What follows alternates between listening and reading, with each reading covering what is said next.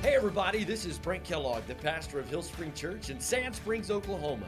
And this is our podcast. Thanks for taking time to join us today. Our prayer is that this would inspire you, build your faith, and help you take the next step in Christ. Enjoy the message. We are beginning 2023 with a journey with Jesus. We're just uh, walking through the Gospel of Mark, and today we're actually going to unpack the first supernatural thing, the first miracle in the Gospel of Mark. But before I get to Mark chapter 1, I want to set some context for today's conversation because this has the potential to feel a little bit weird. This has the potential to be a little bit divisiveness. And so I want to do some groundwork to get us in the right mental space before we jump into this conversation. So if you have your Bibles, we're going to land in Mark chapter 1, so you can put a thumb there. But real quick, I just want to put up on the screen Ephesians chapter 4, verse 2. And it says, Always be humble and gentle. Be patient with each other, making allowance for others' faults both because of your love. Make every effort to keep yourselves united in the Spirit, binding yourselves together with peace. It's a rather interesting reason why Paul's writing this. And he begins Ephesians chapter 4 this way because he's going to, in the following verses, teach about the diversity of the body of Christ. But before he talks about how we are all created different, he reminds that he calls us as Christians to unity. We're wired different, we see things different, we have different personalities, we have different spiritual gifts. But he's saying if you will lead with humility and gentleness, if you will be patient with one another, if you will make allowances for others' people's faults, and if you will be spiritually mature enough to commit yourself to being united in spirit, that's when things really get fun. That's when things really take off. That's when the church, when the family, when a nation will become effective and commit that we're going to spiritually mature, talk about our differences and how we're going to resolve conflict and how we're going to disagree. So, if you take that principle out of Ephesians chapter 4, that we're going to be spiritually and mature enough to walk in unity, and then when you put this promise that's found in the Old Testament in Psalm 133, and this psalm was written by King David, who had united a divided nation of Israel. When King Saul died, some immediately followed David, but the Bible says, I read it this week, that there was a long war between David's followers and the descendants of Saul. And King David had finally united a divided nation. And this is what we call a song of ascent, meaning it's a song that people would sing on their way to church. And a lot of times, people who were traveling to Jerusalem, they would travel in big groups, they would travel in caravans, the whole caravan. They would sing these songs of ascent on their way to prepare their heart for worship and what God wanted to do in that gathering. What a novel concept that maybe we prepare our heart for worship. And this song of ascent is one of those. And I find it interesting that they're preparing their heart to worship about singing about the power of unity. It says this, Psalm 133 1, it says, How wonderful and pleasant is when brothers and sisters live together in harmony. Verse 3 Harmony is as refreshing as the dew from Mount Hermon that falls on the mountains of Zion, and there the Lord has pronounced his blessing, even life everlasting. A lot of symbolism here that yes, God pronounced his blessing on Mount Zion, but what he's saying is when people are mature enough to talk about diversity, embrace diversity, solve their differences, in a spiritually mature way, it's in that moment when you agree to unity and harmony that God will pour out a blessing. So you take what Paul is calling Christians to do in Ephesians 4 let's be mature enough to walk together in unity. And then when you take this promise from God that there on that unity, I will pour out my blessing, man, that is a powerful equation for how to live life. Churches, families, and organizations, even nations that cannot make the mature commitment of walking in covenant and walking in unity, in the end will fail. It says, A house divided against itself will not stand.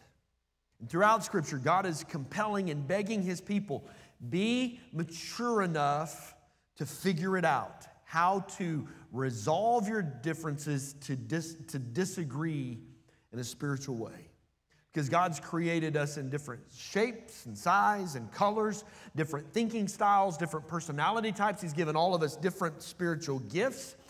And He's calling us to embrace that. If we don't embrace that diversity, then I'm only going to see the eyes through my perspective. I won't acknowledge the way you see things. If I, if I don't embrace that diversity, I'm going to miss out on wisdom. I'm going to miss out on a different perspective. And I'm going to miss out on the blessing that comes with unity. And God's people said, Amen. So today we're going to talk about something that people like to argue about, okay? And one of my core values as a leader and as a pastor is I just don't argue with you. I'm not going to argue with you. I'm just not. And like, you might, hey, I, will listen to you. That's great. God bless you. Pray you have a great day. I'm not going to argue with you. I'm not. You have every right to be wrong. It's fine. I'm just not, I'm, ignorance is bliss. So you want to go live in your blissful life, you go, you go do that. No. The pro- here's the problem when we, with theological disagreement and theological division.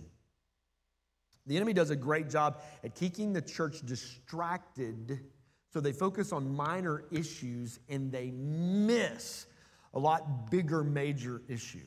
Like we're over here arguing, well, will there be a rapture? I don't know. The word rapture is not even in the Bible. I don't. Well, I think there's going to be a rapture. I'm going to be caught up. Nah, there ain't going to be no rapture. We're arguing about is there going to be a rapture. The whole time our neighbors are lost and going to split hell wide open. Amen. I'll do it myself. We're over here arguing about money. Should I tithe? Well, I don't have to tithe. And the whole while, 70% of the world's population is living below the poverty line. And the enemy loves a good, divisive distraction specifically around what we believe about God and the Bible. Let's not let today be that. Okay? So we're going to go to Mark's Gospel, chapter 1. We're still just in chapter 1, and I'm going to be honest with you. I, I really wanted to skip this. I did, because it's hard, it's weird. I, I wanted to skip this part. And so, like, Monday, I decided I was going to skip this part. And Tuesday, when I sat down, the Lord's like, You're not skipping it. I'm like, All right. So here we go. Mark chapter 1, verse 21. If you're ready, say, I'm ready. Jesus and his companions went to the town of Capernaum or Capernaum, tomatoes, tomatoes, just depends on how pretentious you want to sound. When the Sabbath day came, he went into the synagogue and began to teach. The people were amazed at his teaching, so he taught with real authority, quite unlike the teachers of religious law. In just a moment, we're going to see in verse 28 that it says that the word about Jesus spread throughout the region of Galilee. He just happened to be at Capernaum on this day. And the region of Galilee, pretty good size. It was like 60 miles by 30 miles. So it's a pretty good area. There were over 200, and I use the word villages, but that's not a good term because most of these towns had over 15,000 people And them. One of the scholars I read said there were over 3 million people that lived in this region of Galilee where Jesus chooses to start his ministry. And Jesus would preach. If we would have read just a few verses earlier, it was like that Jesus was preaching, repent, kingdom, repent, repent, the kingdom, repent. And so Jesus would go into places and he would preach. And that was his primary job was to preach and then, when need was there, he would do miracles to validate his authority. But he would teach, and man, people would listen. They're like, man, this guy just teaches like nobody I've ever heard. It's called the anointing. And, and like when he spoke, people were just drawn in and would listen. But he would do miracles to validate I really am the Son of God. I'm not just a good teacher, I'm not just a prophet. I really am Jesus, the divine Son of God. His focus was preaching not miracle working. But the crowd wanted to see the miracles. That's what they would constantly ask. Jesus, if you'll do a miracle, we'll believe. Jesus, do another miracle. Jesus, put on a show. Verse 23 would say, suddenly. You're going to see that word suddenly, immediately, suddenly. Mark is the active gospel writer. Suddenly, a man in the synagogue who was possessed by an evil spirit cried out, Why are you interfering with us, Jesus of Nazareth? The people in the room didn't necessarily, they, they didn't even really know who Jesus was. He's just beginning his ministry. They didn't realize that he was the divine Son of God. They just know he taught like nobody had ever taught. But it's interesting how the demon possessed man in the room speaks, and I believe this is the demon saying, Have you come to destroy us? I know who you are. And the demon possessed man declares, You are the Holy One of God. Verse 25 Jesus reprimanded him, Be quiet. Come out of the man, he ordered. And then that evil spirit screamed, through the man into convulsions, and then came out of him. Amazement gripped the audience, and they began to discuss what had happened. What sort of new teaching is this? They asked excitedly. It has such authority. Even evil spirits obey his orders. Verse 28 The news about Jesus spread quickly throughout the entire region, and there you see this region of Galilee. Jesus did some incredible things. He healed the blind, he healed the lame and the sick, he raised the dead, he fed the multitudes on more than one, of, on one occasion. And Mark, of all the things that Jesus did, Mark decides to use this story about a man being demon possessed as the first supernatural thing that Jesus would do. So the story is Jesus is teaching in the synagogue. We're not sure if the man was disruptive or not. The context leans that way. And according to Jewish history and the Jewish historian Josephus, this was pretty common. Exorcisms were actually pretty common in that day, but they did them completely different. There was a lot of pomp and circumstances. Um, Josephus mentions about an exorcist by the name of Eleazar, okay? And he used a lot of rituals, and in essence, he was putting on a really good show to deal with the unclean spirits. It was an attempt to, to get attention and draw crowds and so on and so forth. And that's what people of the day were used to, kind of just a, a big show as we're doing this exorcism. And Jesus doesn't do that. Jesus just says, Stop, be quiet, leave him. Boom, done. No big show, no production. I know the demonic stuff is abnormal, it's uncomfortable, it's unusual, and because of that, it, it tends to be a target for division among theological circles and even theological conversation. Yeah, I ain't never seen that preacher. I've never experienced that. And I would just say be cautious. Let the Bible dictate what we believe, not what we're comfortable with. Let the scripture dictate what we think and believe about God, not what we have or have not experienced. Okay? So, let's just go back to the basics. Maybe some of you, this is your new exposure to Jesus and the church, and you know, maybe you've heard the term demon or whatever. So, so what is a deacon? I mean, demon. I'm sorry, I get that. Just seeing if y'all are awake. Jesus had sent out a group of his followers, sent out 70 disciples, and they went out and, and, and they come back amazed because they were able to do, like, heal people. And they were actually able to cast unclean spirits out of people. And when they come back, they're so excited. They're like, Jesus, Jesus, we were able to do this. And Luke chapter 10 talks about that conversation. And this is, this is something Jesus says in response to them. He says, Look, or he told them, I saw Satan falling from heaven like lightning. Okay? And when you read that, the context of that, like, it, it, just kind of reads like, while you guys were out doing that, I was looking and I saw Satan fall, like I saw the enemy getting beat. I saw the enemy lose. but that's not what he's saying. He's referring, I think he's referring back to that day before creation, before Adam and Eve, when Lucifer, who was a created angel, and he used to be a good guy, but his story is somewhat told in Isaiah 14, and it said that he tried to set himself above the throne of God, and, and God basically kicked him out of heaven. Well, Jesus saw that. And when Lucifer or Satan or the devil or Beelzebub, whatever name you want to call him, when he was kicked out, he convinced a third of the angels to go with him. So, Jesus, when he says, Listen, I saw Satan fall like lightning, what he was saying to them was, Yeah, I was there when the enemy already lost. What you guys did today when you were out ministering is just symptomatic of the devil has already been defeated. That's a good place to say, Amen, preacher. Okay? And if you just do the math, if Lucifer and a third, one third of the angels were kicked out, if you just do the math, there's two to one ratio of good guys to bad guys. Plus, we've already won the war. So, a man possessed by a demon comes into the synagogue and Jesus casts that demon out.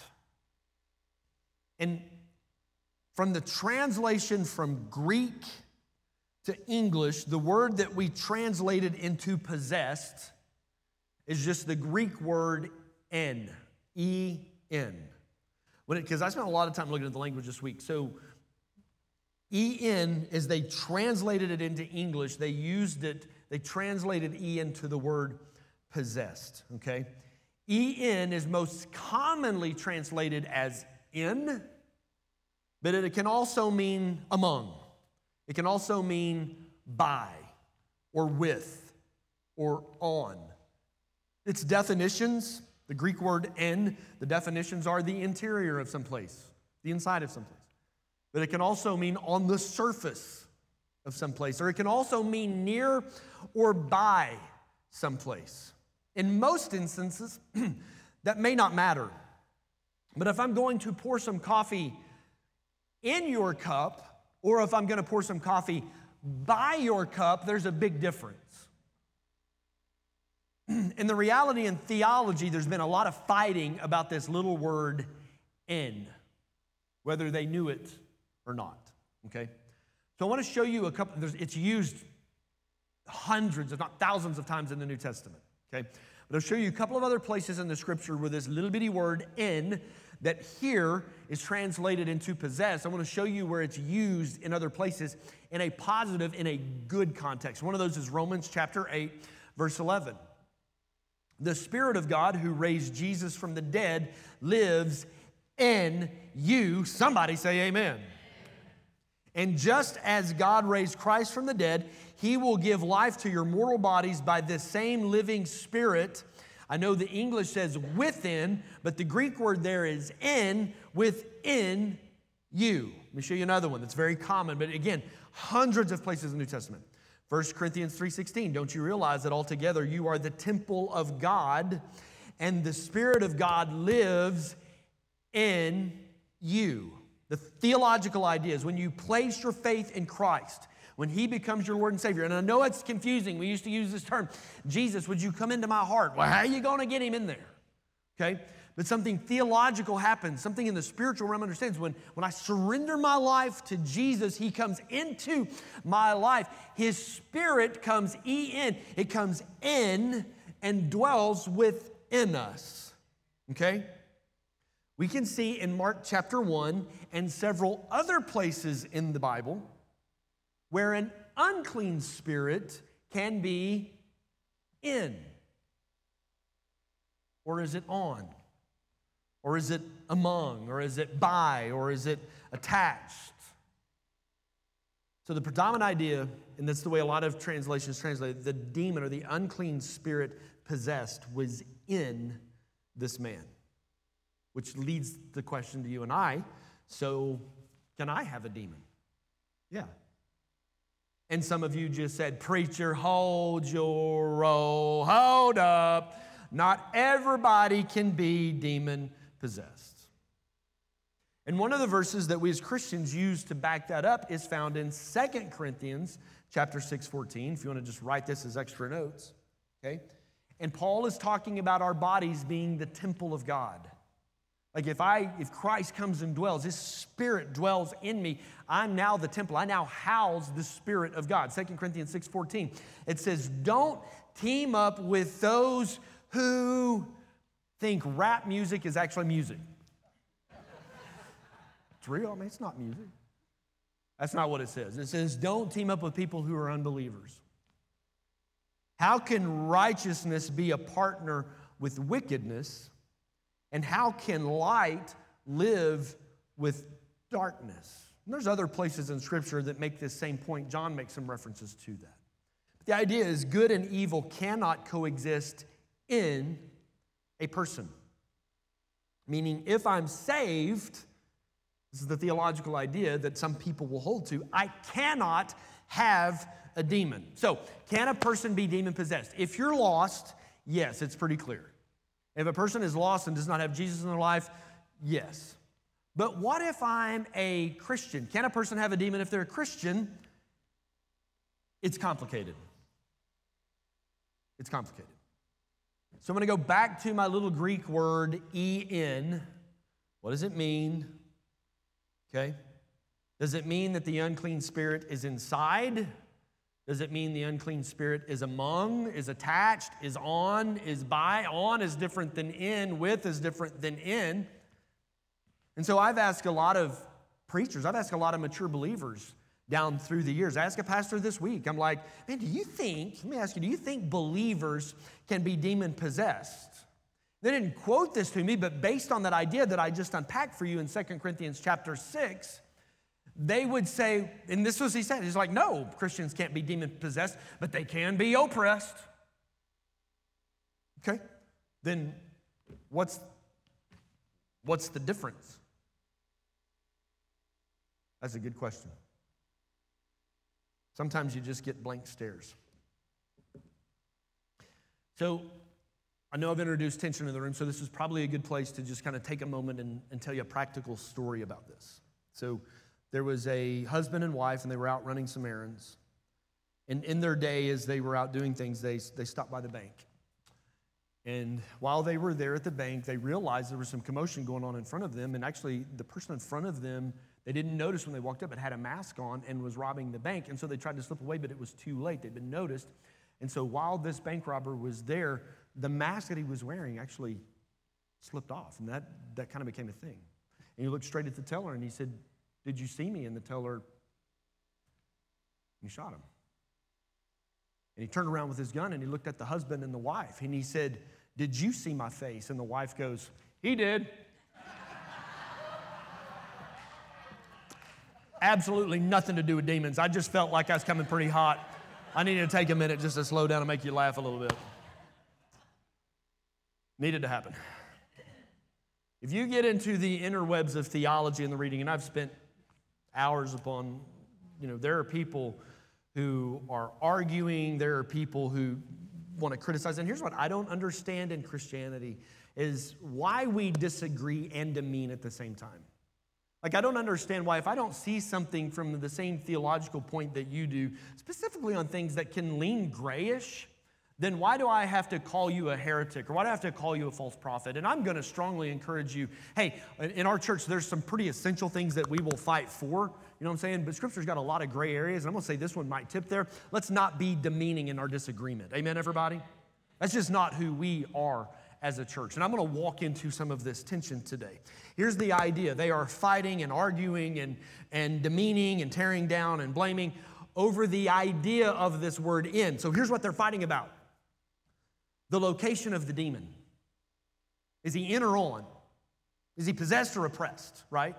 So, can a Christian be demon possessed? And all the arguing and all the demeaning, we have missed the bigger issue in, on, among, attached, by, with. What difference does it make? Because the New Testament is clear there is spiritual warfare that is going on. And you and I, as Christians, need to stand firm. We need to be aware. We need to be prepared. Paul said, You need to put on the full armor of God. I'm preaching up in this Baptist house. All right, calm down. Jesus said, I saw Satan fall like lightning.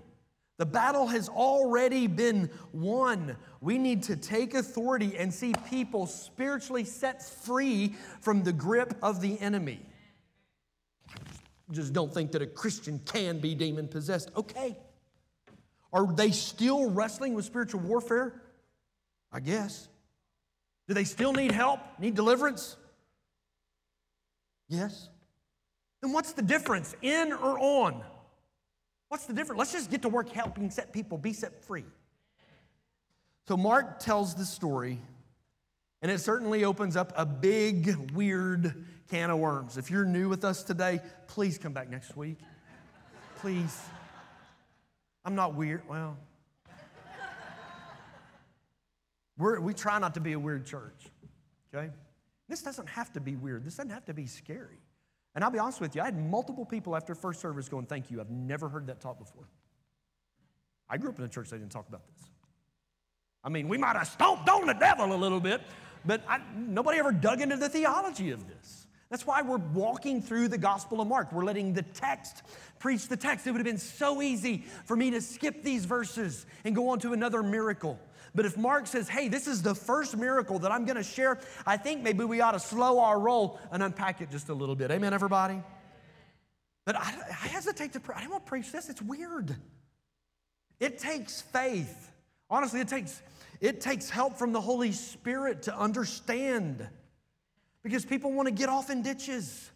People, there ain't no such thing. You people are all casting devils out of right. There ain't no demons around here. Like people get off in that ditch, or people can get off in the other ditch, and they're casting demons out of everything. Come on, it's like, baby, that's your child. They don't have demons. You've just never said no to the thing. They don't, they don't need an exorcism. It needs a paddle. Then there's some people see a demon under every rock. You know, listen, careful. It's not demons that are causing some people to give into temptation. Sometimes it's a lack of spiritual discipline. Sometimes it's a need for spiritual maturity in our life. And I don't want to make light of all this. We'll get there in just a second and talk about demonic attachment, what that can look like and what that can feel like. But I think some people give way too much credit to the devil and his minions. They give him way too much credit for their lack of spiritual maturity. Y'all keep this up, like it's gonna get, you know what I'm saying? Like I'm gonna start wearing sweat rags and all that stuff.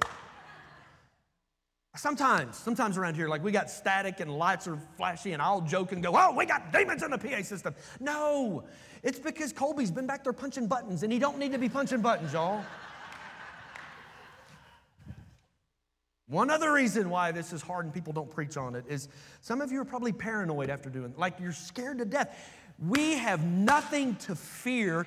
Jesus said, I saw Satan fall like lightning, meaning the battle's already been won. You and I just need to learn how to take authority. It wasn't weird, it wasn't freaky. He said, Be quiet, stop, and get out of here. Okay? So, I'm to answer four questions this morning in the time we have left. Four questions. Number one, how do demons get there? Number two, what do they do or what can they do? How do I know? And then if I think someone I know or or even maybe you, as we're walking through this checklist, you might check off several of these things. Like, you know what? There might be some spiritual warfare going on. Then what do I do? I'm going to give you some steps to take. Okay? So here we go. Let's jump in on how do demons get there? Number one, it's a great question. And the answers are wide and many. And unfortunately, um, some of like be careful what you read because if you get out there, there'll people that will tell you if you watch the Smurfs growing up, you probably have demons. So, so you got to be careful. Okay. There's only two places in Scripture that talk, well, two places in the New Testament that talk about this foothold or opening up a vulnerability to let the enemy in. The first one is in John chapter 13, and he's talking about Judas. And I don't want to get into the conversation of whether Judas was saved or not. Judas died before the cross. Jesus had his own issues, but Judas was one of the followers of Jesus. So you can't ignore that detail. And it says, when Judas, when Judas had eaten the bread, Satan entered into him. People, I've been telling you, bread is of the devil. Demons come from eating bread. No, that's not, that's not real. I'm sorry. Pastor Chad, don't teach that at your church. That's not even good theology right there. Okay. Then Judas told, or then Jesus told Judas, hurry and do what you're going to do. Okay? It had nothing to do with bread. If you read back in a chapter earlier, John chapter 12, it tells us that Judas would steal money. He was kind of the treasurer for Jesus and the disciples, and Judas would steal money and he was always throwing a fit about things being too expensive or what we could have done with that offering and so on and so forth. So the context, when you, scripture doesn't clearly say this, but the context was that Judas allowed greed to open a door to allow Satan to use him to betray Jesus. Okay? So there's a pattern that a sin that God tells us to be careful with, don't let it get a hold of you, and it got too much and it opened up. And it Bible says the devil entered into him. The other place is in Ephesians chapter 4. And Paul does a lot of, Ephesians is the spiritual warfare book. Ephesians chapter 6 is put on the full armor of God. In Ephesians chapter 4, he gives a warning. He's clearly talking to Christians. Verse 26 Don't sin by letting anger get a hold of you. Don't let the sun go down while you're still angry, for anger gives a foothold to the devil. So you can see that anger and bitterness and unforgiveness open up space. It creates space for the devil to come in and, and, and have an attachment or a foothold, a press, wherever you want to go, okay? But there are things knowingly and unknowingly that open us up to vulnerability, and I'm just from here going to use the term demonic attachment, okay, to demonic activity. This is not necessarily found in the context of the New Testament, it is found in principles in the Old Testament. But let's just start with the obvious about worshiping other religions, worshiping other gods, okay, other religions. And I'm not talking denomination, okay? You cannot tell your wife she has demons because she grew up Methodist. That's not what I'm talking about. I'm talking about serving other gods, New Age, mysticism, Islam, Buddhism, all that. If you're worshiping another God, you're clearly worshiping a false God, and most likely it is some type of demon that is wanting to be worshiped could be Satan himself. A lot of conversation, not to get into that, that Baal throughout the Old Testament was possibly Lucifer trying to disguise himself as a god. So, New Age, mysticism, it all takes the focus off of Jehovah, our creator, and it opens you up for demonic activity and attachment, okay? Psychics. And I know in our culture today we've normalized that. There's TV shows about that. Listen, they are operating in a spiritual realm that is not good. In the Old Testament, there's stories of psychics being used. It was not good. It's not. Okay? Cults, the occult, witchcraft, Wiccan, Satanism, spirit guides, spells, chants, mysticism, communicating with spirits. All of that opens yourself up to demonic attachment and demonic activity. Teenagers, listen to me. Ouija boards might seem harmless you can get them on AMP, don't go there. Don't go there because you're opening a door for a demonic attachment to wreak havoc in your life. And you'll see as I get through this what they can and do do. Okay? If you've done that, oh, I was in college, does it mean I have a demon? Maybe, maybe not. But I want you to understand the doorway has been opened. Okay? One other, and it's interesting because I did a lot of reading from Christian psychologists who deal with this. Because a lot of mental health issues can, can come back to spiritual issues, okay? And there was several Christian psychologists who talked about demonic influence in people's mental health struggle. And one of the Christian psychologists I read, he said, listen, I don't even know why this is a thing. I have just discovered that traumatic abuse opens you up to vulnerability of demonic attachment. Emotional abuse, physical abuse, even sexual abuse, even if you're just the victim, something evil transpired in the darkness of that moment, and the potential is there. But you also have to be careful with greed, is what we saw with Judas. You have to be careful with unforgiveness and anger and the other sins. Any sin that comes out of a balance can really open up an attachment for the enemy to come in and wreak havoc in your life. This is why as a church. We want people to know God, but we want people to find freedom and discover what freedom is like in Christ. Amen, everybody? Okay, so what do demons do? What, like, what's their purpose? What, what, you know, and so there's two places in the scripture I'm going to show you. First comes from Jesus talking in John chapter 10, verse 10. And he says, Listen, the thief, he's talking about Satan, the one that he saw fall like the thief. The devil's purpose is to steal, kill, and destroy. He said, But I've come that you might have life and have it abundantly. Okay? So Satan's purpose is to steal, to kill, and to destroy. That's their marching orders. His minions are helping him. Let me tell you how their number one weapon of what they use. This is Jesus, and he's in this discussion with some religious people. Okay?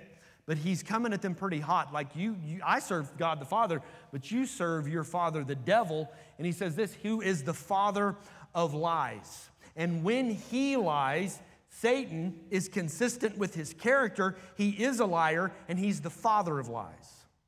So the enemy uses lies and deception to steal, kill, and destroy. If that makes sense, say amen.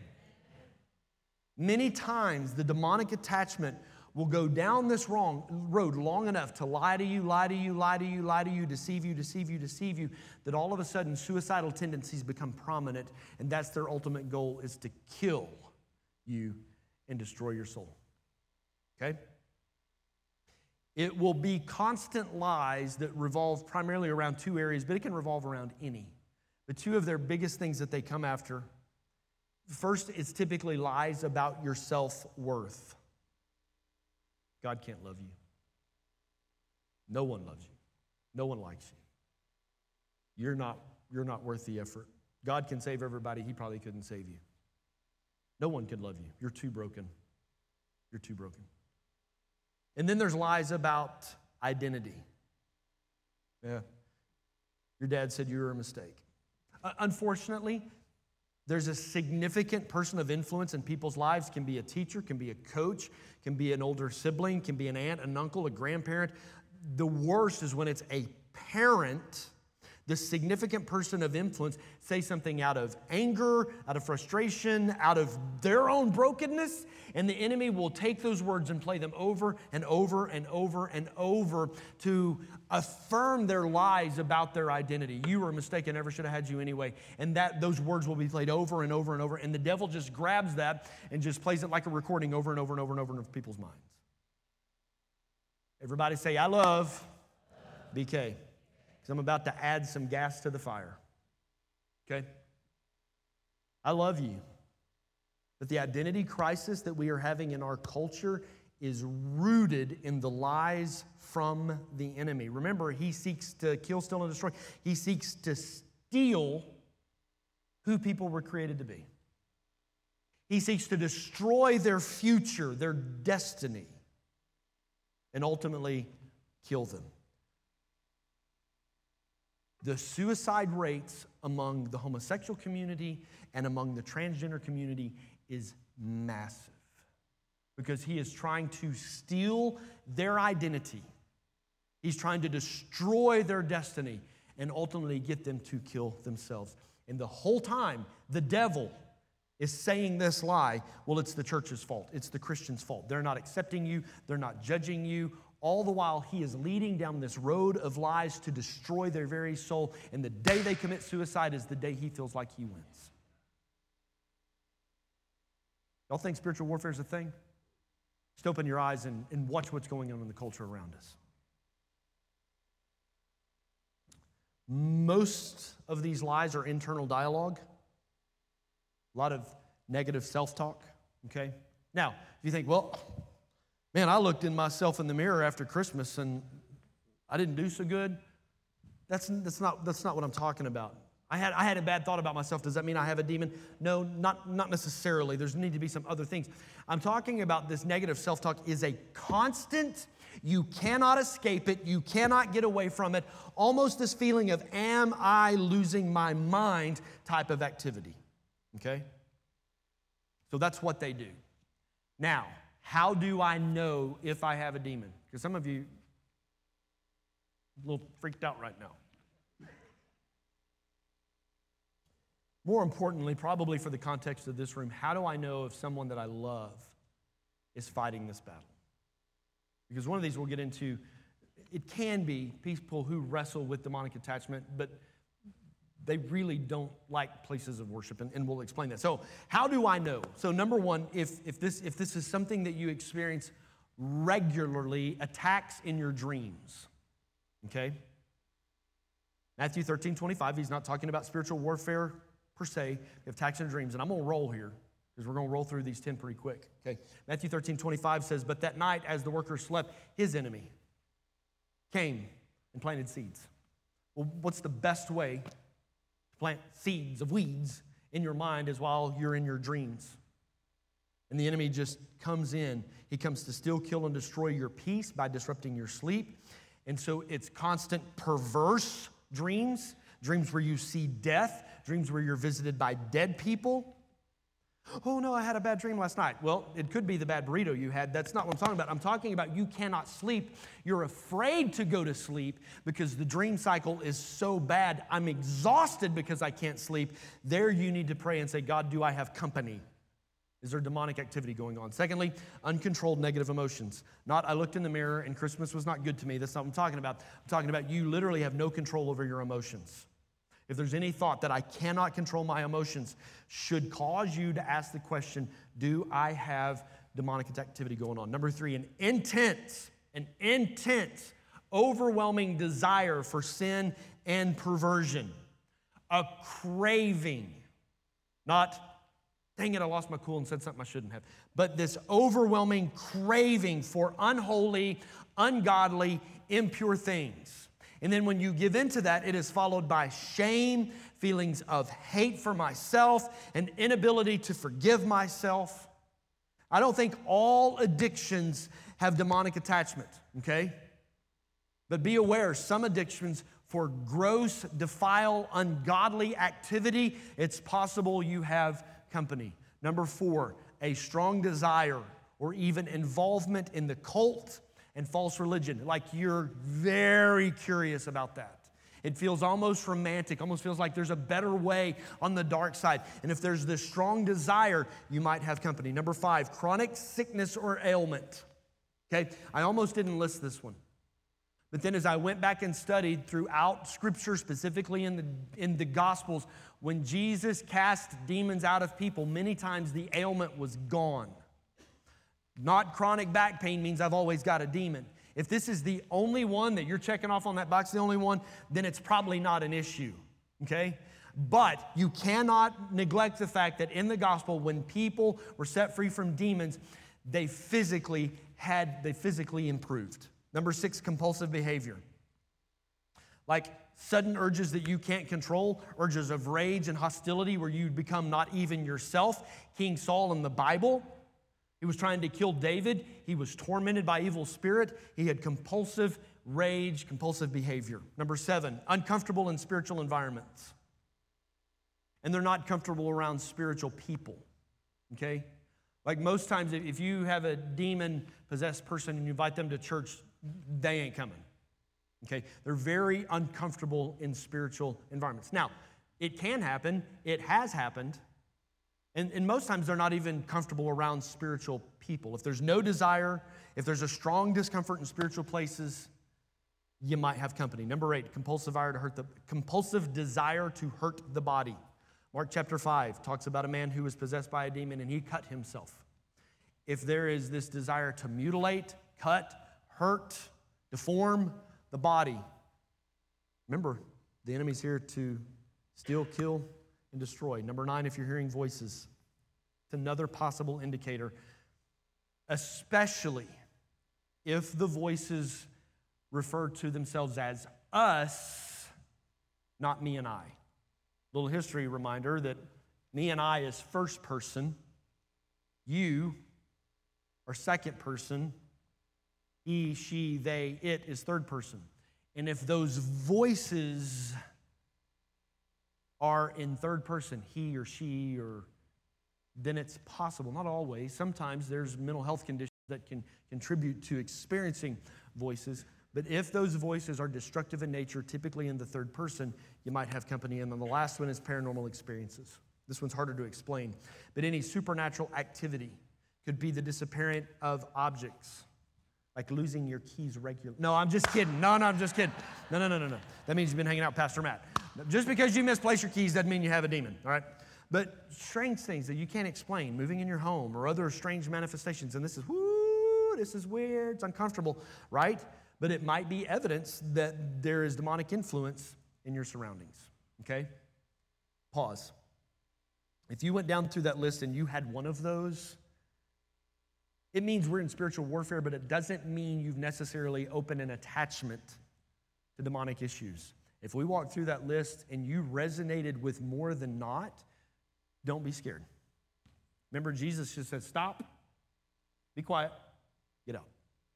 This does not have to be weird, this does not have to freaky, but we do have to take authority.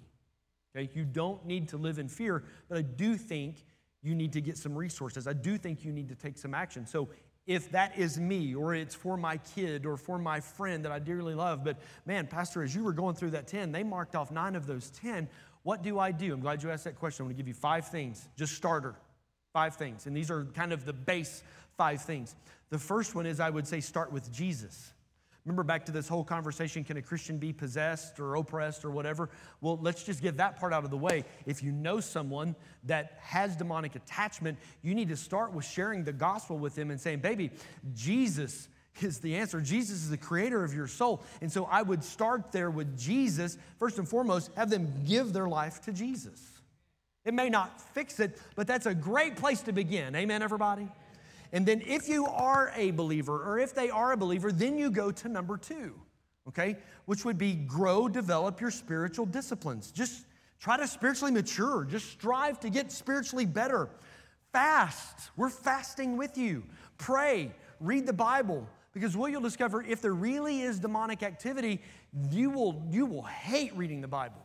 You will hate spending time in prayer. And so I would just say, develop those spiritual disciplines. You need Christians to encourage you to hang in there. You need people to hold you. Hey, man, I'm going to try to pray every day. And you need somebody to, to text. Did you pray today? All right, well, let's stop right now and let's pray. Did you read your Bible today? You need accountability. Here's the deal this is going to determine if it's a spiritual immaturity, a spiritual discipline issue, or is it really demonic attachment?